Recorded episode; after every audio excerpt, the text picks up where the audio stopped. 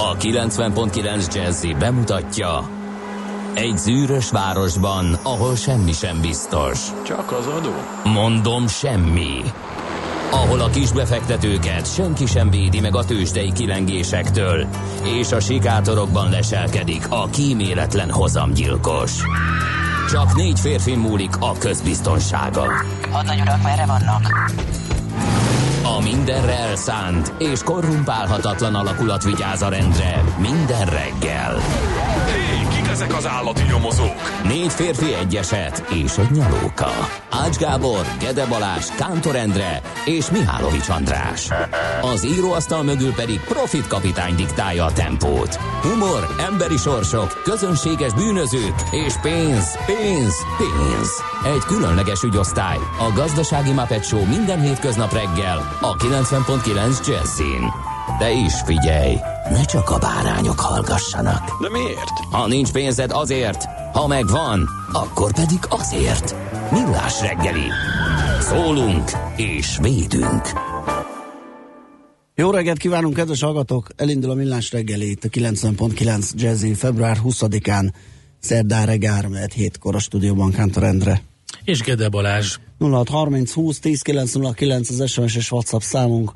Kedves törzshallgatónk, humoros hétfőt, ideális millást és szabad zenei választást követel, vagy kér, vagy kíván. És ingyen sört. és örök életet. Jó reggelt!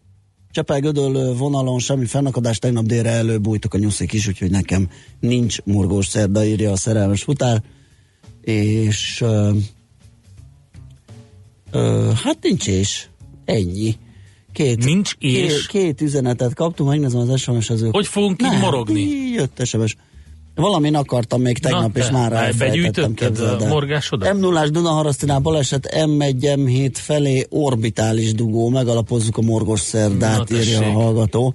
Úgyhogy neki nem nagyon kell gondolkodnia azon, hogy min morogjon. Tudom. Hát, illetve nem tudom, hogy mikor fogunk leszokni arról, illetve hát nem mi, hanem alapvetően idősebb, kedves vásárló társaink, hogy amikor leveszi azt a zacskót a péksüteményes cucc előtt, akkor benyálozza az ujját, és azzal pödörje szét. Hát, hogy nem lehet azt végig gondolni, hogy ez undi?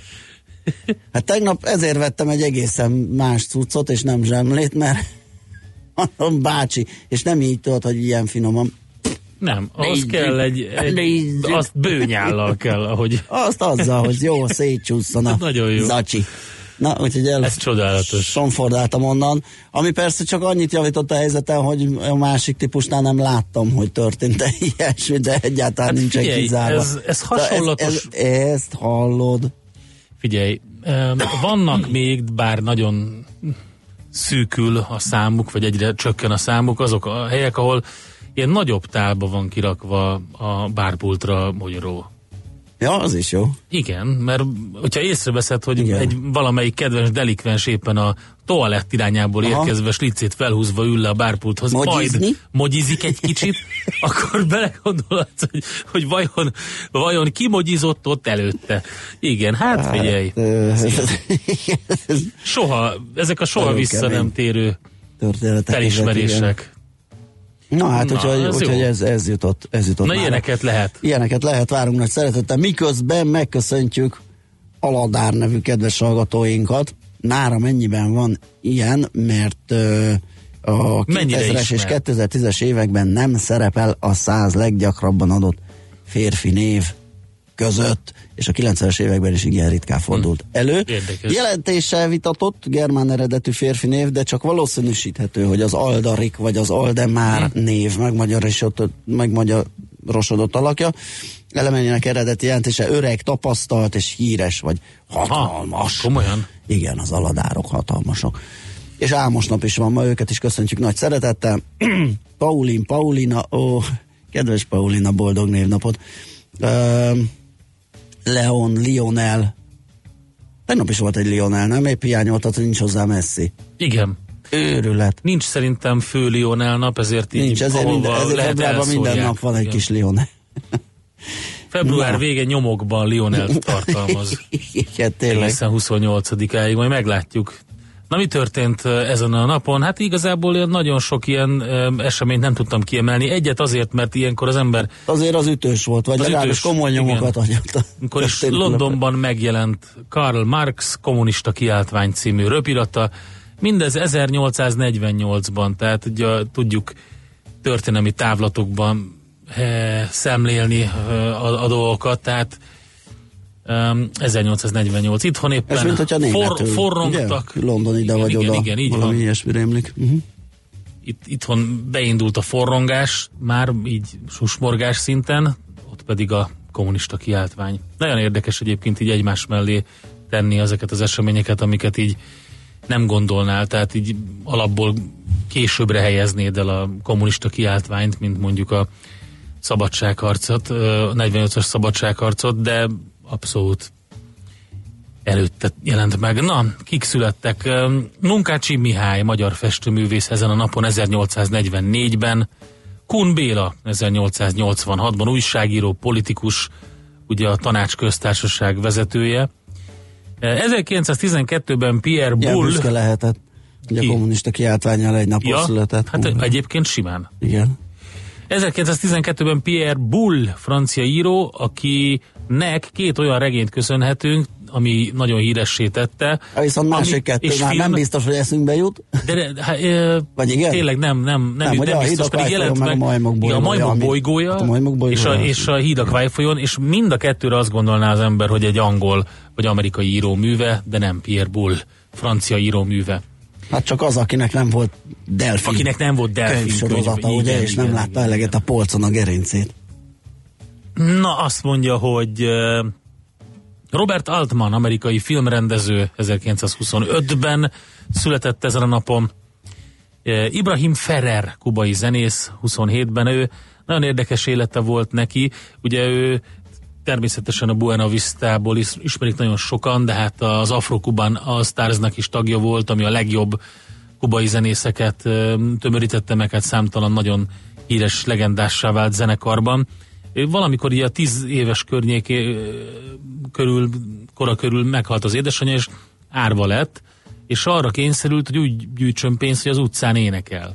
És akkor így innen jött az, hogy megismerték, több zenész elhívta énekelni, és indult be a karrierje valahogy. De az igazi nagy népszerűség csak egész későn, ugye? Idősen. Hát a világ számára igen, de például az orkesztrás Chopin Chauvin jazz zenekarnak is a tagja lett, és igen, a nemzetközileg sikeres Buena Vista miatt lett ismert nemzetközileg, de egyébként persze, aki követte ezt a stílust, az afrokubai zenét, és látta a felvételeket, őt már régebben jegyezték, és nem véletlenül szedték őt is be a Buena Vista válogatásba. Na, kiszületett még, hát a viccből beraktam őt is. Massimo Masatoshi, japán gitáros, egyébként nagyon komoly csávó. A Blue Hearts-nak, vagy aki ismeri, a Cro-Magnons együttes, ilyen punk rock, japán punk rock bandának a gitárosa. Ő is ma született ezen a napon. Cindy Crawford 66-ban, és egy évvel rá Kurt Cobain, amerikai zenész 67-ben. És be van a társadalmi igazságosság világnapja. Na tessék! Hát erről még szerintem egy pár szót biztosan beszélünk, de most mielőtt elmondjuk azt, hogy mi történt a tőzsdéken tegnap. Várják, Katinka pótapukáját megköszöntjük, ma 70 éves, a sok születésnapos mellett papus. Isten éltesse sokáig, és köszönni Katinka, hogy van neki, mi is innen kívánunk jó egészséget, és még hosszú éveket egészségben, szeretetben. És Pengész írja, hogy minden reggel ünneplem az álmosokat. Igen. Vagy legalábbis gondolunk rájuk. Igen, így van. Vagy vagyunk magunk. És hát ezt az undi faktor tovább vitte, kedves törzshallgatók, és aki benyálazza az ujját, és azzal tunkolja fel, és eszegeti a sajtot a sajtos kifli alól.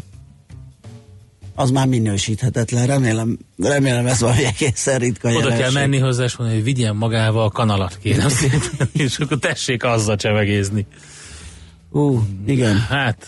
ez kemény, úgyhogy szerintem... De nem tudom miért, vagy tehát igazából azért lepődünk meg mindig, mert hajlamosak vagyunk elfelejteni, hogy lényegében kromanyoniak vagyunk mindannyian. Tehát olyan sokat nem változtunk a világ egyetem fejlődésében, mi egy ilyen kis pár mikromásodperc az, amit mi fejlődésnek nevezünk. Igen, amit szoktak ábrázolni. Úgyhogy ha így nézünk embertársainkra, például a volán mögött egy csomó csimpánzt és orángutánt látunk, akkor sokkal egyszerűbb, akkor könnyebb elfogadni, hogy mi történik lényegében. Na akkor jöjjenek a kromanyónia, vagy kik. Úristen, ezt jöjjön egy olyan ember, akinek sikerült felülmúlnia ezt. Következzen egy zene a Millás reggeli saját válogatásából. Tisztelegjünk!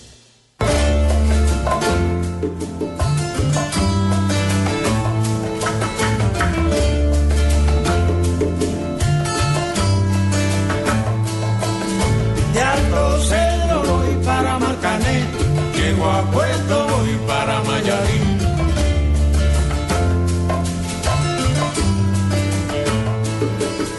De Alto Cedro voy para Marcané, llego a Puerto voy para Mayarí.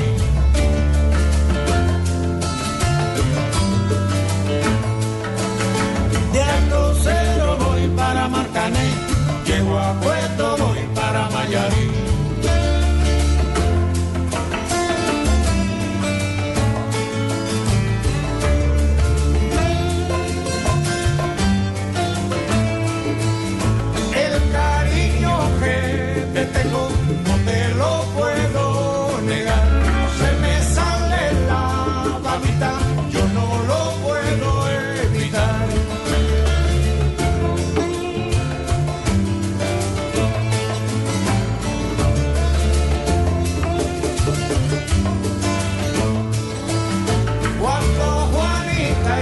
Chan chan, en el mar servían arena, como sacudí el jibe, a chan chan le daba pena.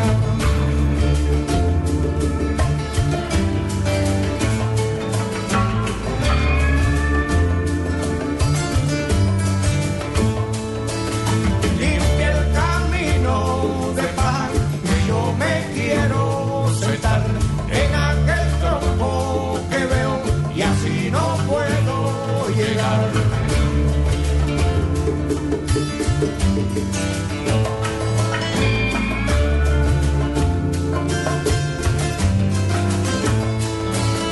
De Alto Cedro voy para Marcané, llego a Puerto voy para Mayarí.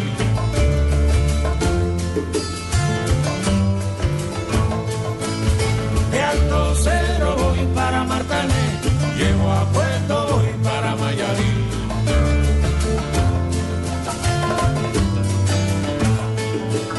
De Alto Cedro voy para Marcané, llego a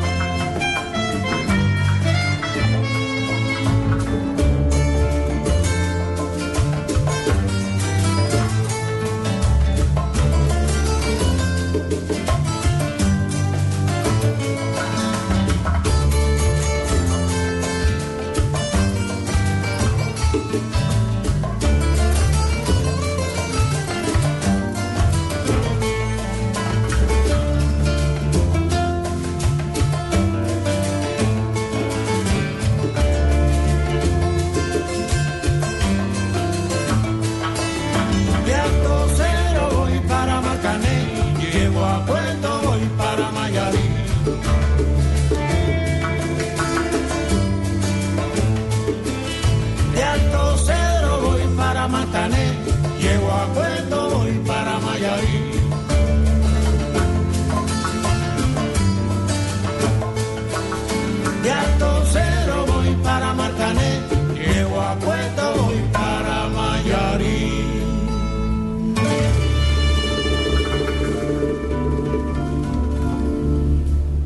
Ezt a zenét a Millás reggeli saját zenei válogatásából játszottuk. Hol zárt? Hol nyit? Mi a sztori? Mit mutat a csárt? Piacok, árfolyamok, forgalom a világ vezető parkettjein és Budapesten. Tőzsdei helyzetkép következik. Tegnap a budapesti értéktőzsde mutatója, a BUX esett 93 pontot, ez 4%-os csökkenés, 40.560 pont lett a vége. A forgalom 9,5 milliárd forint volt a részvényszekcióban, és tulajdonképpen minden, pont a fordítottja a tegnap előttinek, mert most minden papír esett, kivéve a Telekom. Tegnap szerintem arról számoltunk be, hogy mindegyik emelkedett, kivéve a Telekom. Úgyhogy ez most az ellentetje annak. Azon, hogy a MOL, tehát 10 forinttal, vagyis 0,3%-kal csökkent 3300 forintra, az OTP szintén 10 forinttal, de az ő esetében csak 0,1%-os volt az esés, 11.680 forintra, a Richter az 50 forinttal gyengült, ez majdnem 1%, és 5.410 forint lett a vége, és ahogy említettem, a Telekom tudott egyedüliként a vezető, négy vezető részén közül erősödni, 2 forint 50 fillérre, lesz fél százalékos többlet, amit magára szedett, és 470 forintos utolsó üzletkötést eredményezett. Na, én közben nem azzal kezdem, hogy elmondom, hogy mit csináltak az amerikai piacok, hanem rögtön rátérek egy cégre. Kezd azzal, hogy mit csinálnak majd ma az amerikai piacok. Hát ha ilyet tudnál, kérlek szépen, igen, ugye? Akkor nem itt ülnék, de igen, mindegy. Tehát a Walmarttal szeretném kezdeni, mert egy nagyon komoly gyors jelentésük volt a legutóbbi szezonban, karácsonyi holiday szezon gyakorlatilag várakozásokon felül teljesített, és azt mondja, hogy 4,2%-os növekedést mutattak az eladások az előző évi ünnepi szezonhoz képest, de 43%-os emelkedés volt a különböző digitális csatornákon történő értékesítésben, úgyhogy az Amazonnal szemben egy picit így betette a lábát a Walmart is így a...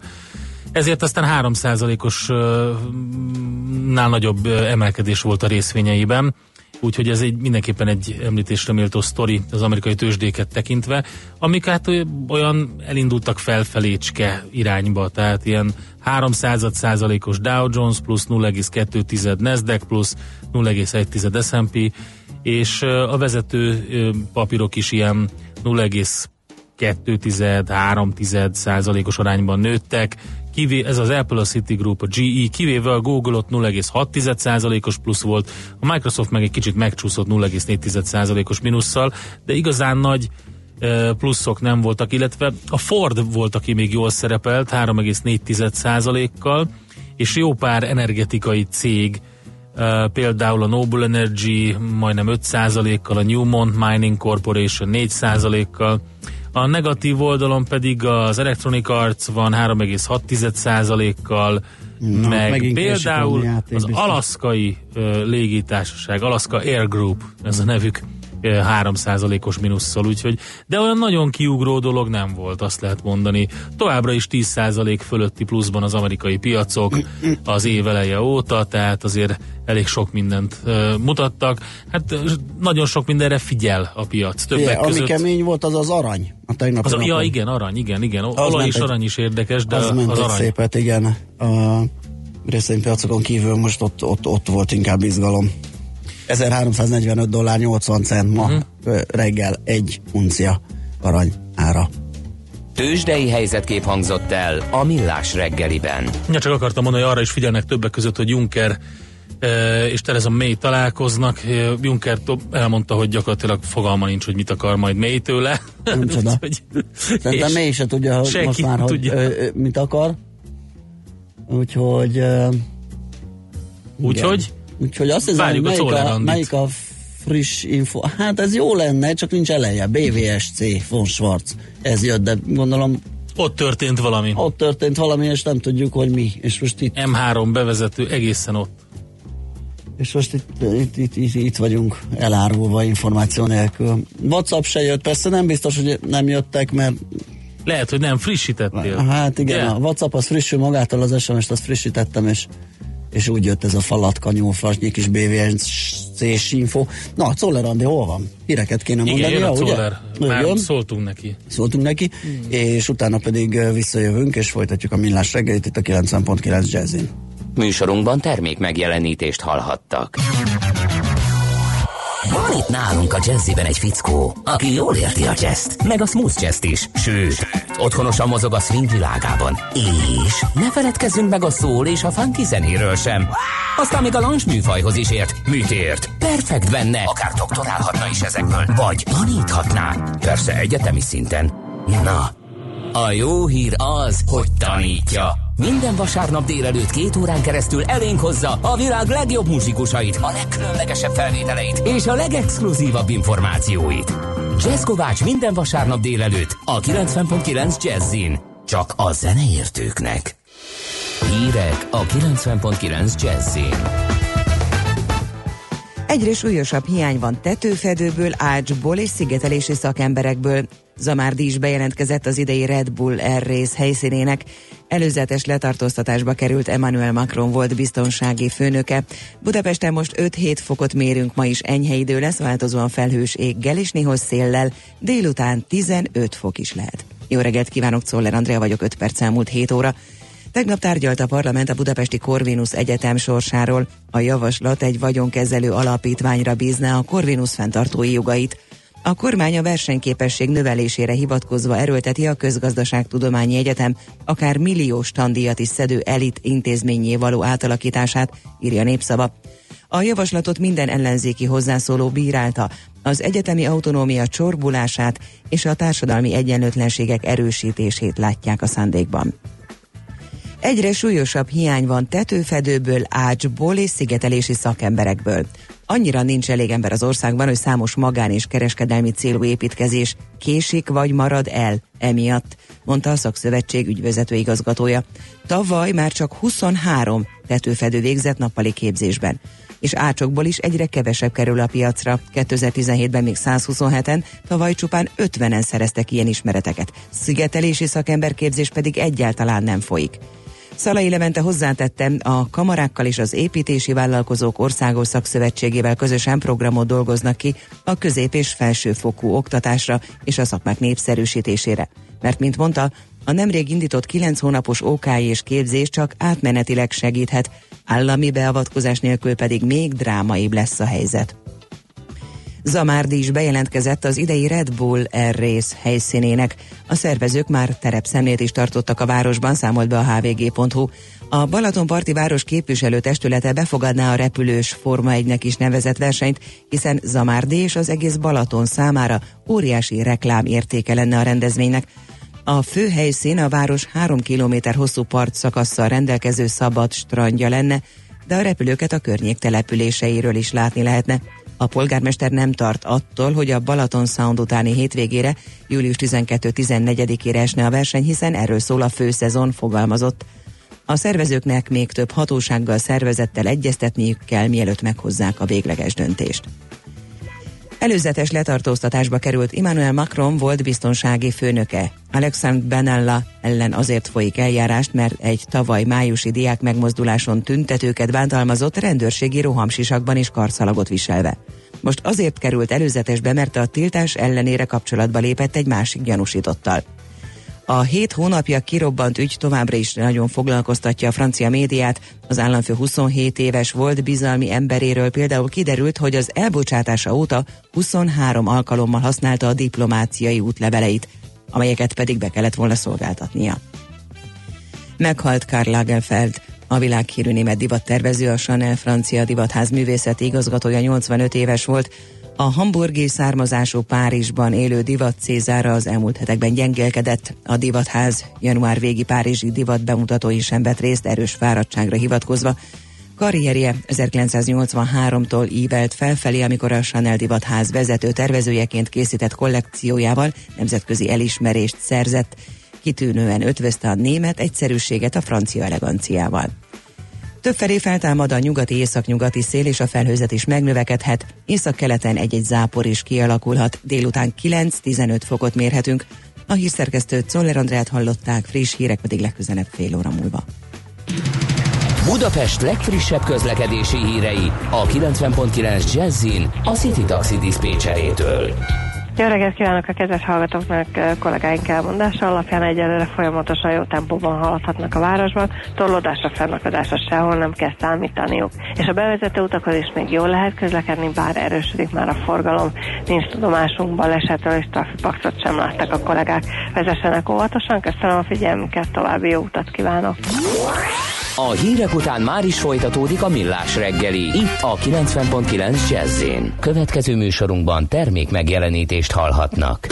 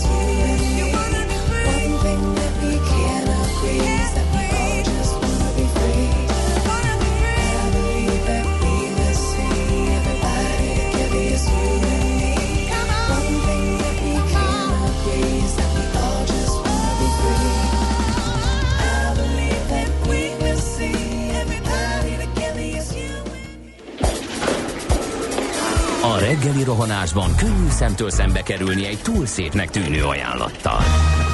Az eredmény Krétával körberajzolt tetemes összeg. A tetthelyen a gazdasági helyszínelők, a ravasz, az agy és két füles csésze és fejvállalakzat.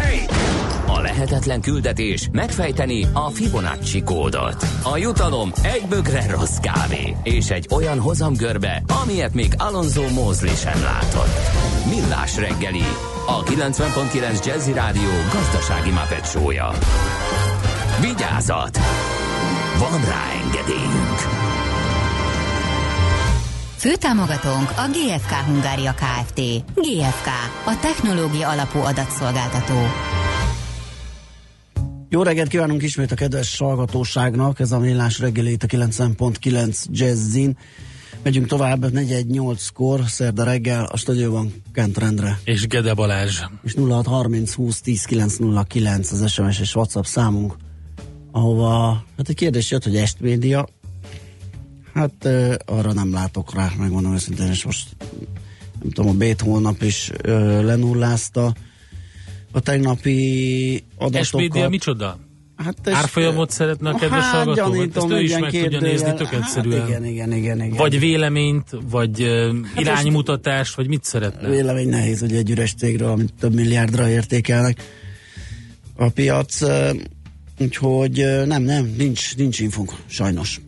Aztán van-e út infó? Az van. M1, M7 már az egérútól torlódik, de azért 14-jel gurulunk a külső sávban, az már biciklis tempó. Hírnevekünk, törzshallgatónk, köszönjük szépen.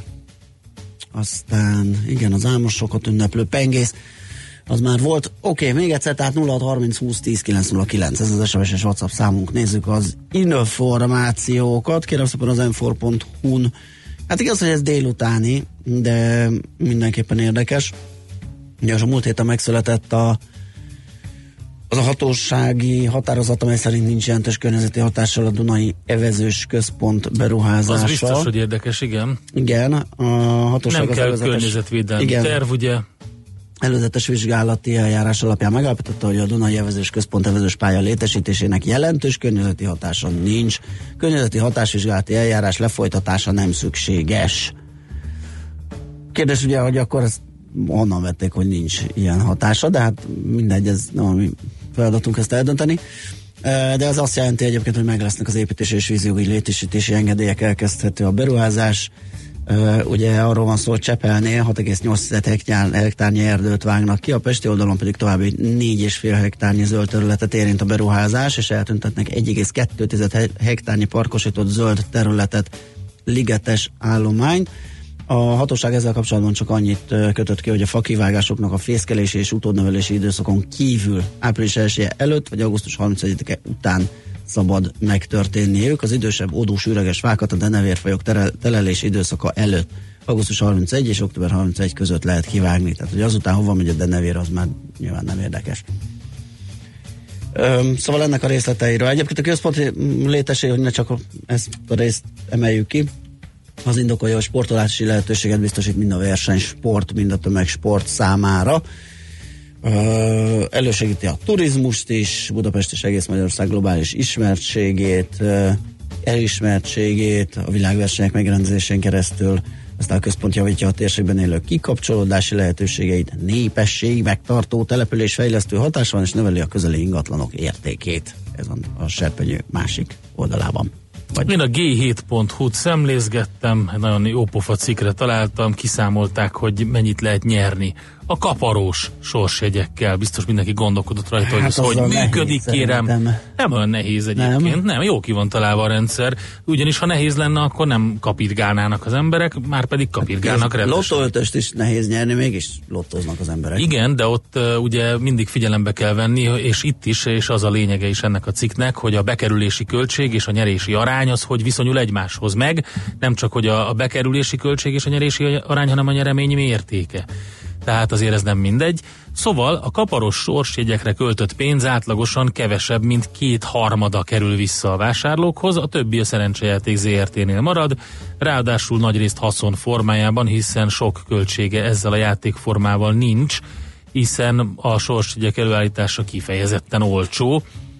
Na most az egyes sorsjegyek nyerési esélye, illetve a visszanyerhető pénz mennyisége között hatalmas különbségek nincsenek. Valamennyi eltérés azonban kimutatható, ez alapján pedig már érdemes elgondolkodni, milyen terméket válasszunk. Kérlek szépen, a két szélső esetet mondom, meg fogsz lepődni. Nem mindegy, de majdnem egyébként, hogy 62%-át nyerjük vissza a pénznek, vagy 70%-át. Ez a két szélsőség van. Úgyhogy látod, hogy van ennek valamiféle vonzereje. Persze, tudom, én ezt tapasztalati úton is tudom. Na most nyilván nem mindegy, szépen, hogy 200 forintos kaparósorszegyből 62%-os visszanyerés van, vagy az 5000 forintos sorszegyből, ugye? Mert teljesen mindegy. Mert hogyha visszaforgatod, ugyanúgy nulla lesz a vége. A legvége nulla lesz. Figyelj, egy egész délután eltöltöttünk a bátyámmal annak idején, amikor 80-as évben vettünk egy folyamatosan visszaforgattad? Vettünk egy egész karikát, tudod, ilyen zsinóra volt felfűzve a borítékos sorsegy, és kértünk egy karikát, összeszedtünk rá. És egy délután ott bent ültünk, mert persze a karikányiból volt egy csomó nyerő, akkor abból megint kértünk, azt hazamentünk egy szág atyába, meg minden pénzt elveszítettünk. Nem jött be. Hosszú távon tehát felfedezted te is azt, hogy hosszú távon gyakorlatilag veszteni fogsz rajta. Minden esetre, hogyha megnézzük, hogy mi a nyerési esély az egyes sorsjegyeknél, akkor a nagy karácsony az 1-3-hoz, vagyis minden harmadik nyer. Aztán jön a blackjack, a kaszinó, a kiskarácsony, a fáraók kincse, és a többi, és a többi. És a legvégén a sornak, ahol most már nehezebb nyerni, ez a szuperbankó. Ott 3,66, 1-3,66-hoz az esély. Na de hogyha azt nézzük meg, hogy viszonyított átlagos nyeremény hogy van, az árhoz viszonyítva, akkor kérem szépen 70% a nagy karácsonynál van, és a másik oldalon a szerencsemalac van 62%-kal. Na és akkor szépen megnézed, hogy mennyibe kerül egy ilyen sorsjegy, akkor rájössz, hogy bizonyám jó kecsegtetni ezzel az 1-3-hoz nyereménnyel, hiszen a nagy karácsony az, ami 2100. De nem sokkal többe kerül, csak hogy mennyi marad. Ja. Előállítási költség 82 forint, a Szerencse ZRT-nél marad 818 forint, és nyeremény 2100 forint, így oszlik meg a teljes összegben. Azt hiszem majdnem 3000 forint, akkor igen. De az a fáraók kincs, a blackjack, meg ezek az olcsó cuccok, ott van az, ahol kaparsz egyet, és akkor mit tudom én, nyersz 200-300 forintot. Uh-huh. Na mindegy, szóval ezt így szépen át lehet olvasni, és akkor így elmélázni azon, hogy vajon érdemes-e kaparni. Na, van-e még más? Nincs. Nálad sincs. Nincs. Úgyhogy nekem nincs, azt mondod? Netem sincs. Ja, nincs neted, ja. De nekem sincs. Netem még van. Évi 50 milliárdot hagyunk az államnál egy ki nem használt adókedvezmény miatt, ezt is a G7 írja. Érdemes átolvasni, mert nagyon sokan nem tudják, hogy aki különböző krónikus betegségekben, cukorbetegségben, lisztérzékenységben szenved, ők havi több tízezres kiadást, nekik ennyi van ugye gyógyszerekre, megfelelő élelmiszerekre, ennek egy részét, tehát 2019-ben maximálisan havi 7450 forintot megtakaríthat, ha adóbevallásába feltünteti, hogy neki jár a kedvezmény.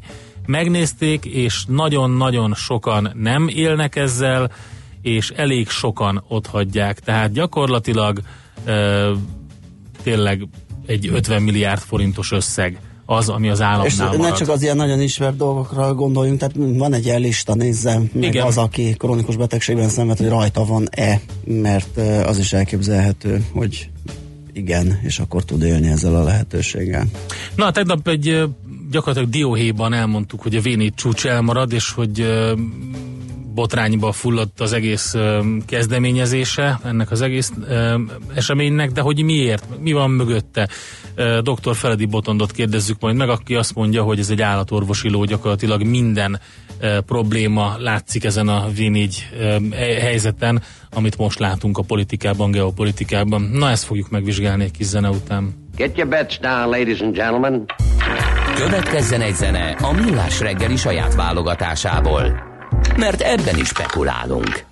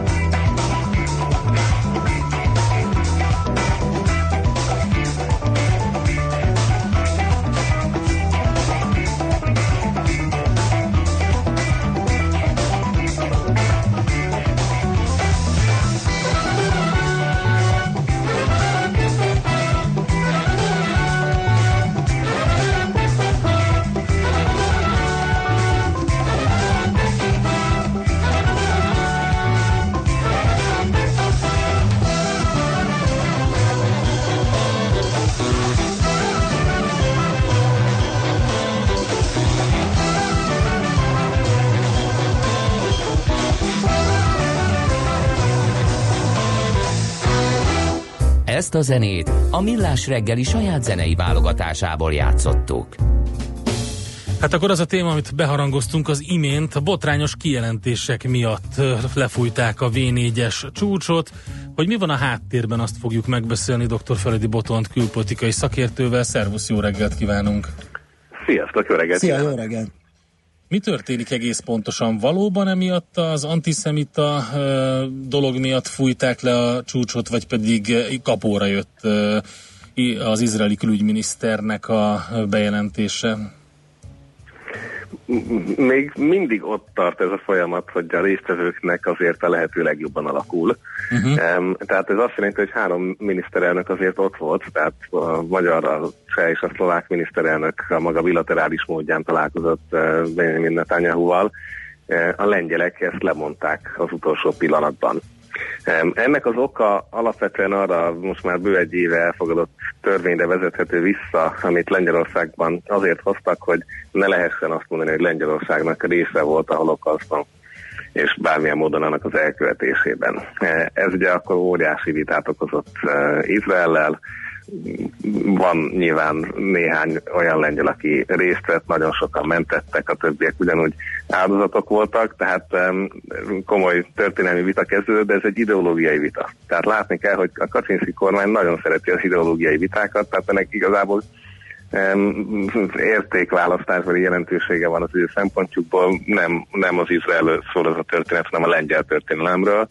És mivel most a múlt heti müncheni konferencia előtt a lengyel miniszterelnök megint tett egy kijelentést, innentől kezdve aztán nagyon hamar eszkalálódott ez a történet, behívták az izraeli nagykövetet Varsóba, és onnantól kezdve aztán lemondták végül ezt a látogatást. Úgyhogy ez lett az eredménye annak, hogy tegnap végül tényleg csak 3 miniszterelnök látogatott el. Az első olyan egyébként lehetséges eset lett volna, amikor a visegrádiak Európán kívül találkoznak. Tehát ennek egyébként megvan a maga jelentősége, hogy a visegrádi csoport esetleg eljut oda a fejben, hogy azért nem csak Európa van, hanem Európán kívül is lehet mozogni. Másik kérdés, hogy itt nem a hosszú távú külpolitikai stratégiák vannak kizárólag a szem előtt, hanem mindenkinél választási időszak zajlik. Ugye Európában az európai parlamenti választás, a magyar kormány számára ez amúgy is egy fontos stratégiai kommunikációs pont, hogy az Izraellel való jó kapcsolatok miatt az antiszemitizmus vágyát ne lehessen rájuk akasztani. Erről beszélt is a sajtótájékoztatón Orbán Viktor, és Netanyahu pedig ugye áprilisban kerülhet újra választásra 10 év után újból, amennyiben egyébként az ellene felhozott korrupciós vádak nem okoznak valamilyen más alkotmányos válságot, tehát neki is jól jön az, hogyha most még tud mutatni szövetségeseket otthon is, és külön jól jön az, hogyha Európában is azt látják, hogy miközben a palesztin ügy miatt Európa nyugati fele alapvetően inkább a távolságtartó talán nem jó szó, de hogy vannak konfliktusok Izraellel, addig a keleti felén azt látni, hogy ugye egy ilyen Európai Uniós állásfoglalást még korábban Magyarország és Csehország, többek között talán Románia is benne volt, közösen akadályoztak meg, amely elítélte volna Izraelt a palesztin ügy miatt. Igen, azt az elején nem mondtuk ki így explicit módon, hogy Jeruzsálemben lett volna ez a találkozó, tehát így jön a képbe az egész izraeli külügyminiszter és Netanyahu mondotta, de az érdekes számomra, és ahogy te is mondtad, ugye, hogy ez lett volna az első olyan értekezlet, amelyet a visegrádi csoport Európán kívül tart meg, és az egységét mutatja, amit Mateusz Morawiecki lengyel miniszterelnök mondott, hogy ez a V4 egységének a jele, hogy a csúcs találkozót elhalasztják. De közben én meg azt látom, hogy én úgy értelmezem, hogy nem, mert hogy oké, a lengyelek távol maradnak, mindenki más meg ott van. Igen, hát ez mindenki el akarta mesélni a maga történetét a saját választóinak és a saját pártjának. Ez a lengyelek számára egyébként otthon ugyanúgy hozhat szavazatokat, tehát hogy azt hiszem, hogy itt a rövid távú politikai érdekeket mérlegelték ők is, és arra gondolnak, hogy lesz még alkalom. Viszont ha már Jeruzsálemet említetted, azért azt hiszem, hogy a magyar bilaterális, izraeli bilaterális kapcsolatok szempontjából is nagyon fontos, hogy a bejelentés megszületett, miszerint Jeruzsálemben nyit Magyarország külgazdasági képviseletet. Ugye ez a Jeruzsálem, amióta Trumpék tavaly bejelentették, hogy az amerikai nagykövetséget át fogják vinni ebbe a vitatott fővárosba, azóta ugye azok az amerikai szövetségesek, akik hajlandóak esetleg ezen gondolkozni, megint csak a Trump adminisztrációnak kereshetik a pozitív visszajelzését. Ugye mi nem a nagykövetséget akarjuk átmozdítani, de nyitunk egy új diplomáciai képviseletet, és azt már ott tesszük külgazdasági vonalon. Tehát ilyen szempontból a magyar-amerikai kapcsolatok, és ugye éppen nem olyan régen volt itt az amerikai külügyminiszter szempontjából is ez egy fontos visszajelzés, és alig, hanem a bilaterális kapcsolatok szempontjából is, hiszen Netanyahu kifejezetten szeretné, hogyha Jeruzsálemet egyre többen elismernék, ilyen módon is, akár a palesztinok és az arabok tiltakozásával szemben is, hogy Izraelnek joga van odavinni kormányzati és külképviseleti szerveket. Igen, ez egy fontos lépés, meglátjuk, hogy hogy alakul majd, viszont a V4 egységre térjünk már vissza, hogy ki az, akinek érdeke, hogy ne legyen V4 egység. Mert ugye az, hogy mondjuk ennek a négy országnak, többször megbeszéltük, akik benne vannak, érdeke, hogy legyen. Érdekes módon nem feltétlenül lavírozunk úgy, mint hogyha nagyon erősen kiállnánk emellett, hanem hogy van V4, meg örülünk egymásnak, de úgy elsikáljuk. Ki az, aki azt mondja, hogy nem olyan jó, hogy ezek így együtt akarnak, ezek a srácok, lányok? Az az igazság, hogy a nemzetközi kapcsolatokban az adott szövetségen belülieknek az érdeke szinte kizárólag, hogy az a szövetség létezzen. És ezt, hogyha most így ránézünk a térképre, egyébként szinte mindenütt igaz. Tehát, hogy az Európai Unió azért, ha nagyon erős lenne, akkor az keletről, meg nyugatról is, Washingtonból, Moszkvából, Pekingból is rossz szemmel néznék, mert egyszerűen, ha túl erős, az nem jó. Ha a visegrádiak egyébként professzionálisan és mélyen szántóan együtt tudnának működni, és mindjárt megmagyarázom, hogy itt mire gondolok, akkor az már Berlinnek se lenne jó, hiszen ha végignézünk az elmúlt 25-30 év Európai Uniós diplomácia történetén, abból az látszik, hogy mindig le lett szalámizva a térség, most akár a csatlakozási tárgyalásokra gondolunk, akár a költségvetési tárgyalásokra, alapvetően nagyon kevés olyan pillanatot tudunk felmutatni, amikor a visegrádiak közös kiállása valamit megakadályozott, amit a nyugat akart. Tehát ilyen szempontból itt azért a klasszikus nemzetközi játszmák folynak, és nekünk kellene kiépíteni még mélyebbre és még szorosabbra egy olyan fórumot, ami igazából időnként minisztereket, időnként állam és kormányfőket összehoz, de nincs intézményesítve. És itt ezt az utolsót húznám alá. Tehát a Visegrád papíron létezik, nincsen egy olyan nagy közös intézményrendszer mögötte, mint mondjuk a Benelux államoknál, ahol egyébként még eljutottak sok évtized után arra, hogy akár bizonyos területeken közös bíróságokat is létrehoztak. Nincs olyan része ennek, mint mondjuk a skandinávoknál vagy a baltiaknál, ahol aztán a parlamenti képviselők is rendszeresen találkoznak a szövetséges államokból. Tehát, hogy ennek még számos formáját ismerik, csak Európán belüli példák volt. Igen, sőt, a hanzavárosok ugye újra nagyon szövetkeznek, mondjuk így, úgyhogy tehát igen, van egy csomó ilyen jellegű. Ők is ugye frissen kezdték, ők még a Visegrádnál is frissebbek, az újraindulások legalábbis az európai szinten, de hogy rengeteg jó példa van arra, hogy hogyan lehet ezt majd javítani, nyilván el kell oda is jutni, hogy a magyar kormányzati tisztviselők adott százaléka megtanul a szomszédország nyelvén, mert ezt vilógunk ki ebből a négyből, tehát hogy vagy bármilyen nyelven. Ugye most láttuk a statisztikákat, elég szomorú. Na mindegy. Igen. Tehát, hogy Visegrád egy zseniális ötlet, nagyon jó, hogy nálunk egyébként a négy országból talán a leghangosabb a mellette szóló kormányzati kiállás, de el kell oda jutni, hogy ez egy működőképes valami, és ez az, ami viszont nem kizárólag Budapesten fog múlni, és látjuk is azt, hogy leginkább ez Varsónak egy picit szemellenzős működése időnként, ami hátráltatja azt is, hogy a másik visegrádi államok ne tudjanak vele együtt egy sokkal nagyobb súlyt fölmutatni. Varsó pedig azt hiszi, hogy egyedül tud játszani egy másik fociligában, miközben éppen majd pár év reméljük után rájön, hogy sokkal jobb játékos lehet, hogyha velünk edzik. Oké. Köszönjük szépen, Botond, ezt a mély elemzést erről a szituációról. Jó munkát neked, további szép napot. Köszönöm szépen, nektek is, hallgatóknak, és sziasztok! Szervusz!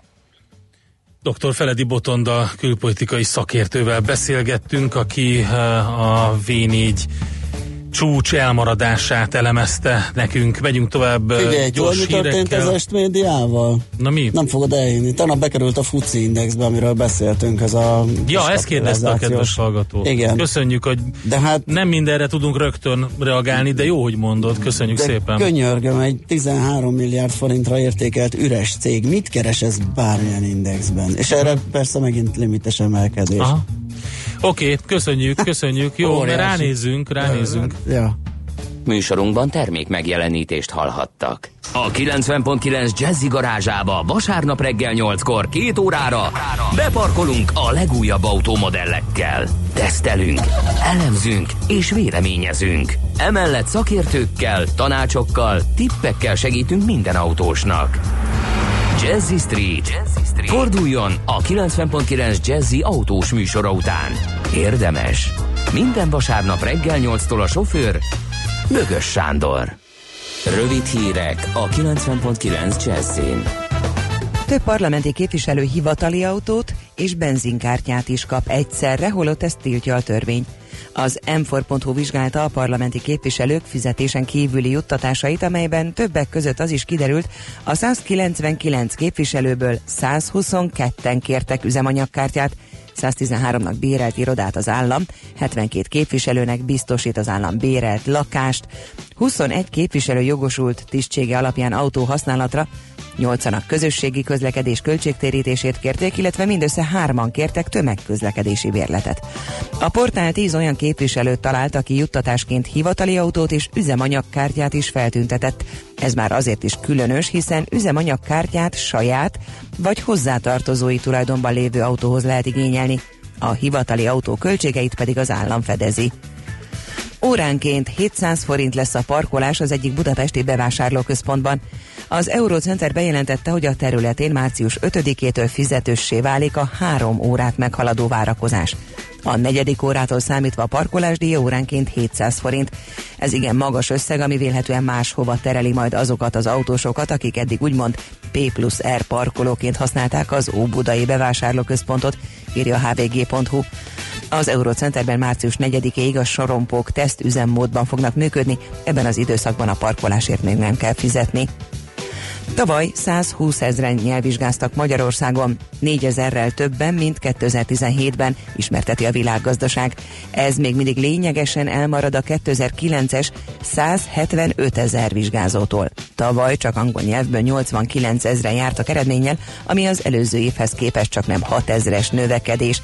Németből és franciából ugyanakkor kevesebben tettek sikeres nyelvvizsgát, mint egy évvel korábban. Megindult a Brexodus. A Brexit miatt tömegével hagyják ott a briteket a más EU-s tagállamokból érkezett munkavállalók, írja a napi.hu. A brit statisztikai hivatal jelentése szerint 61 000-en költöztek el a szigetországból. Viszont a bevándorlás ettől még nem állt le, miközben a Brexit kampány egyik fő érve volt, hogy így csökken a bevándorlók száma az Egyesült Királyságban. Az európaiak távozásával párhuzamosan nőtt az EU-n kívüli munkavállalók száma. Tavaly a 4. évben 130 000 fővel emelkedett. Többfelé feltámad a nyugati-északnyugati szél, és a felhőzet is megnövekedhet. Északkeleten egy-egy zápor is kialakulhat, délután 9-15 fokot mérhetünk. A hírszerkesztőt, Czoller Andreát hallották, friss hírek legközelebb fél óra múlva. Budapest legfrissebb közlekedési hírei, itt a 90.9 Jazz-en. Budapesten baleset nehezíti a közlekedést a Könyves Kálmán körúton, a Mester utcánál, a Népliget felé vezető oldalon. Lassú a haladás az M1-M7-es autópálya közös bevezető szakaszán, a Gazdagréti felhajtótól és tovább a Budaörsi úton, a 10-es főúton befelé az Ürömi körforgalom környékén, a 11-es főút bevezető szakaszán a Pünkösdfürdő utcánál, a Hűvösvölgyi úton és a Budakeszi úton a Szilegyi Erzsébet fasor irányában. Telítettek a sávok a Váci úton, a Megyeri útnál, az M3-as autópálya bevezető szakaszán az M0-as autóút és a Szerencs utca között, valamint a Kacsó-Pongrác úti felüljáró előtt, a Kerepesi úton befelé a Fogarasi út környékén, a Pesti úton befelé a Keresztúri útnál, a Haraszti úton befelé a Grassalkovics út előtt. Erős a forgalom az M5-ös autópálya bevezető szakaszán az autópiasztól, a Rákóczi úton a Blaha Lujza térnél, a Budai alsórakparton a Margit híd és a Petőfi híd közelében. Szép csillabékek, info. A hírek után már is folytatódik a Millás reggeli, itt a 90.9 Jazz-én. Következő műsorunkban termék megjelenítést hallhatnak.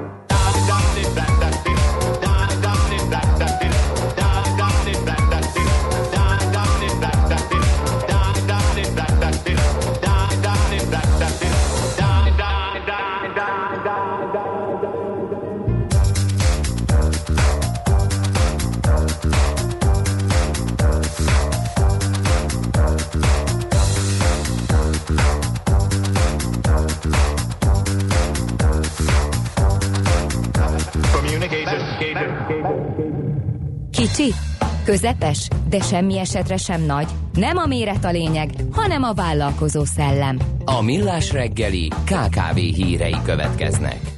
Na hát idén is díjazzák a magyar gazdaság motorjait, rangsorolják Magyarország meghatározó kis és közép vállalkozásait, majd a teljes listát meg a különböző kategóriák nyerteseit március 21-én jelentik be a KKV Top 100 díját adó gálán, de ami lényeg az az, hogy maga az eseménynek a küldetése az ugye, hogy a legeredményesebb KKV-k megkapják az elismerést. Kalocsai Zsolt, az RSM Hungary Zrt. Vezérigazgatója, a kuratórium elnöke van itt velünk a vonalban. Szép jó reggelt! Jó reggelt! Szép jó reggelt kívánok, üdvözlöm a hallgatókat is!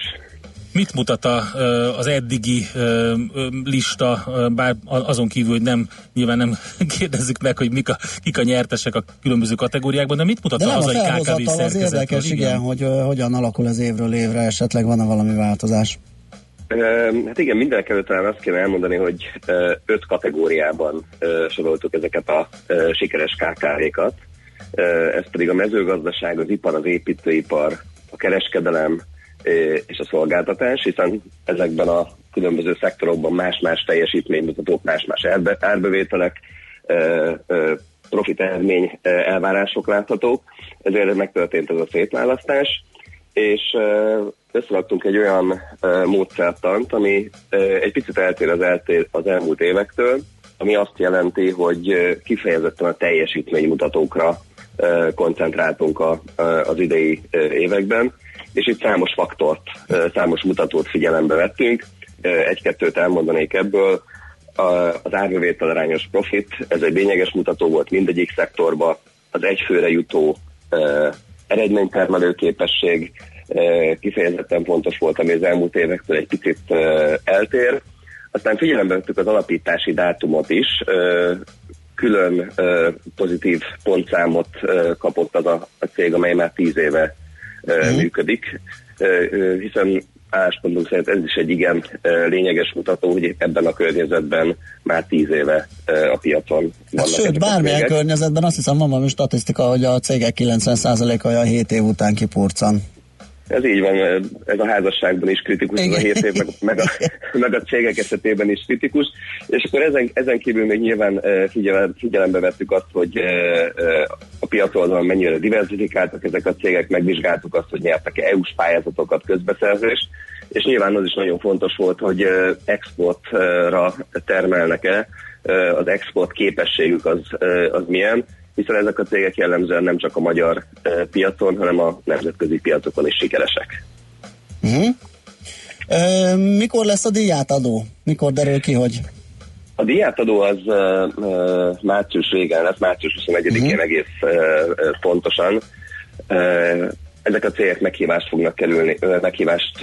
fognak kapni a díjátadóra, és a top 3-at fogjuk díjazni minden egyes kategóriából, de ezen kívül a 100 rangsorolt cég esetében mindegyik jogosult lesz egy tanúsítvány használatára, ami azt fogja megmutatni, hogy ők bizony a top 100 legjobb cégben vannak benne ezekben az értékelendő kategóriákban. A KKV körben. Ez így van.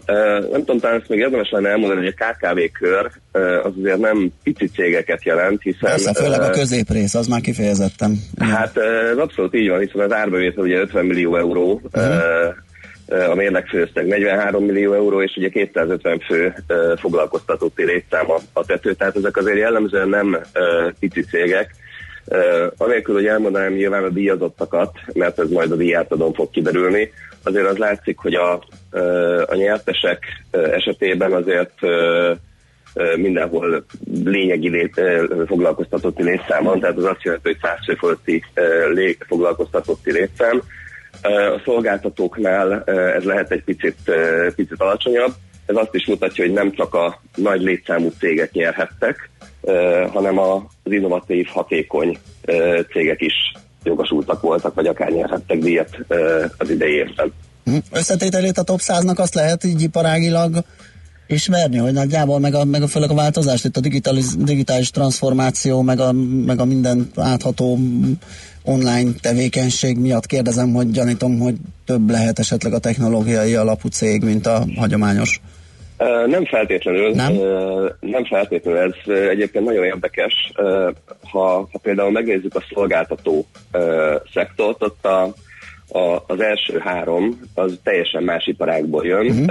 Van technológiai, van pénzügyi, és van egy teljesen más iparágból jövő cég is, tehát nagyon diverzifikált.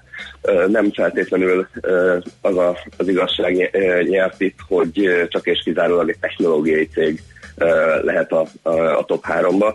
Ugye technológiai cégekről gondoljuk azt, hogy ők talán a leghatékonyabbak, a legnagyobb hozzáadott értéket termelik, de ez az idei évben nem feltétlenül volt igaz.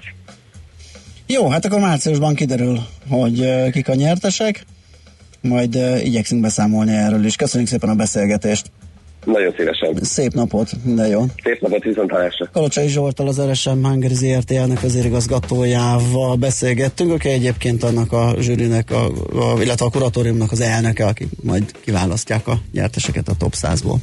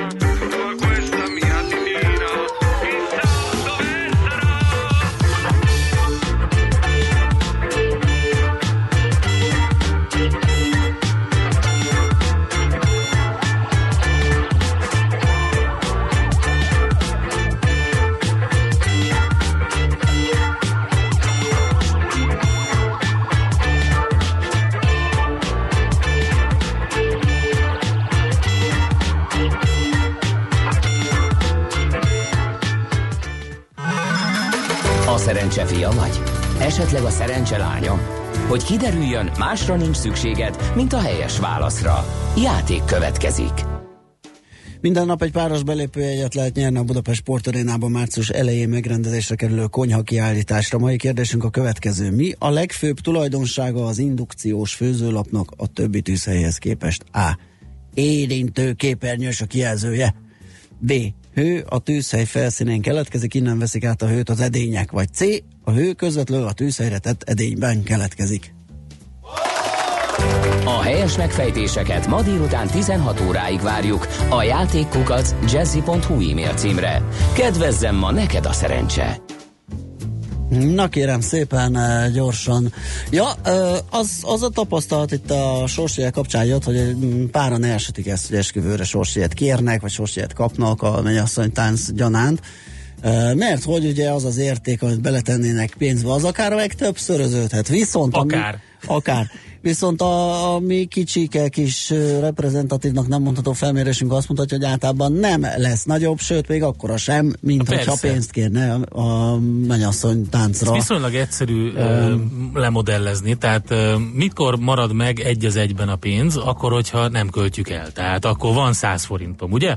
Igen. Amennyiben megveszem a 100 forintért azt a sorsélyet, aminek a legnagyobb a nyerési aránya, akkor marad, akkor nyerhetek 70 forintot, akkor, hogyha szerencsém van. Mégpedig 3,6 az egyhez, vagy egy a 3,6-hoz, bocsánat. Akkor nyerhetek, ugye?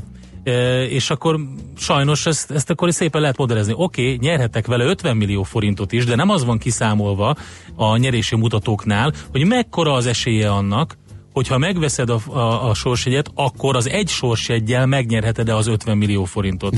Hanem az, hogy egyáltalán nyersz valamennyit. Az van. Az a 3,6-os mutató. Igen. Úgyhogy nagyon, nagyon érdekes. Azt kérdezi a hallgató, tisztelt trafik közönség. Meg tudna valaki világosítani, hogy mi a vérért áll a Budakeszi úton a forgalom kifelé? Tehát én ezt továbbítottam a trafik közönségnek, igen, hogyha valaki arra jár, akkor... Kedves trafik közönség, akkor ezt írja meg. Azt mondja, hogy a morgós szerdára a piros mobil szolgáltató honlapja egész reggel nem működik, se baj, gondolom számlát sem kell időben fizetni, ha már nem lehet megtekinteni aztat. Na, mindjárt mi is lecsekkoljuk, hogy nem-e valami helyi probléma okozza-e nálad, kedves hallgató, ezt a dolgot. Nem tudom, most ugyanarról az IP címről fogjuk nézni mind a ketten, tehát nagy különbség nem lesz, de működik. Neked működik? Uh-huh. Kérlek szépen... Jó, nekem valamiért egyelőre neked semmit sem működik. Nekem működik, úgyhogy nekünk 50%-os sikerrel dolgozunk, de az lehet, hogy a gép hibája.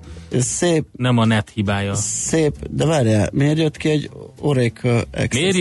egy óriási dinoszaurusz, amivel át lehet ugrálni kaktuszokat? Ez a kérdés. Ezt megválaszoljuk. És minden oldalon ez van. Szép jó reggelt, megint bejárok M1, M7, 10-zel halad, Egér úton szép napot, hideg van, semmi főnözés, írja Ancsa, szuper, köszönjük szépen, és igen, megjött a piros mobil oldala, ott van, működik. Valami nálad van, igen, probléma, hallgató. Ez időnként előfordulhat. Jó, azt mondja, hogy...